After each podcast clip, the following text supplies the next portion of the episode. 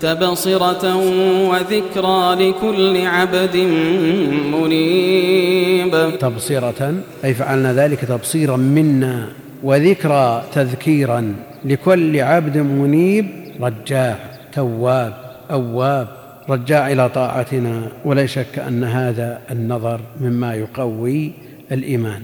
تبصرة لمن وتذكرة لمن؟ تبصرة للجاهل وتذكرة للناس تبصرة للجاهل وتذكرة للناس الغافل. تذكره لكل عبد منيب يعني رجاع إلى طاعة الله جل وعلا بعد أن غفل عنها يرجع عنها. فتجد كلما غفل رجع كلما أذنب تاب واستغفر وهكذا.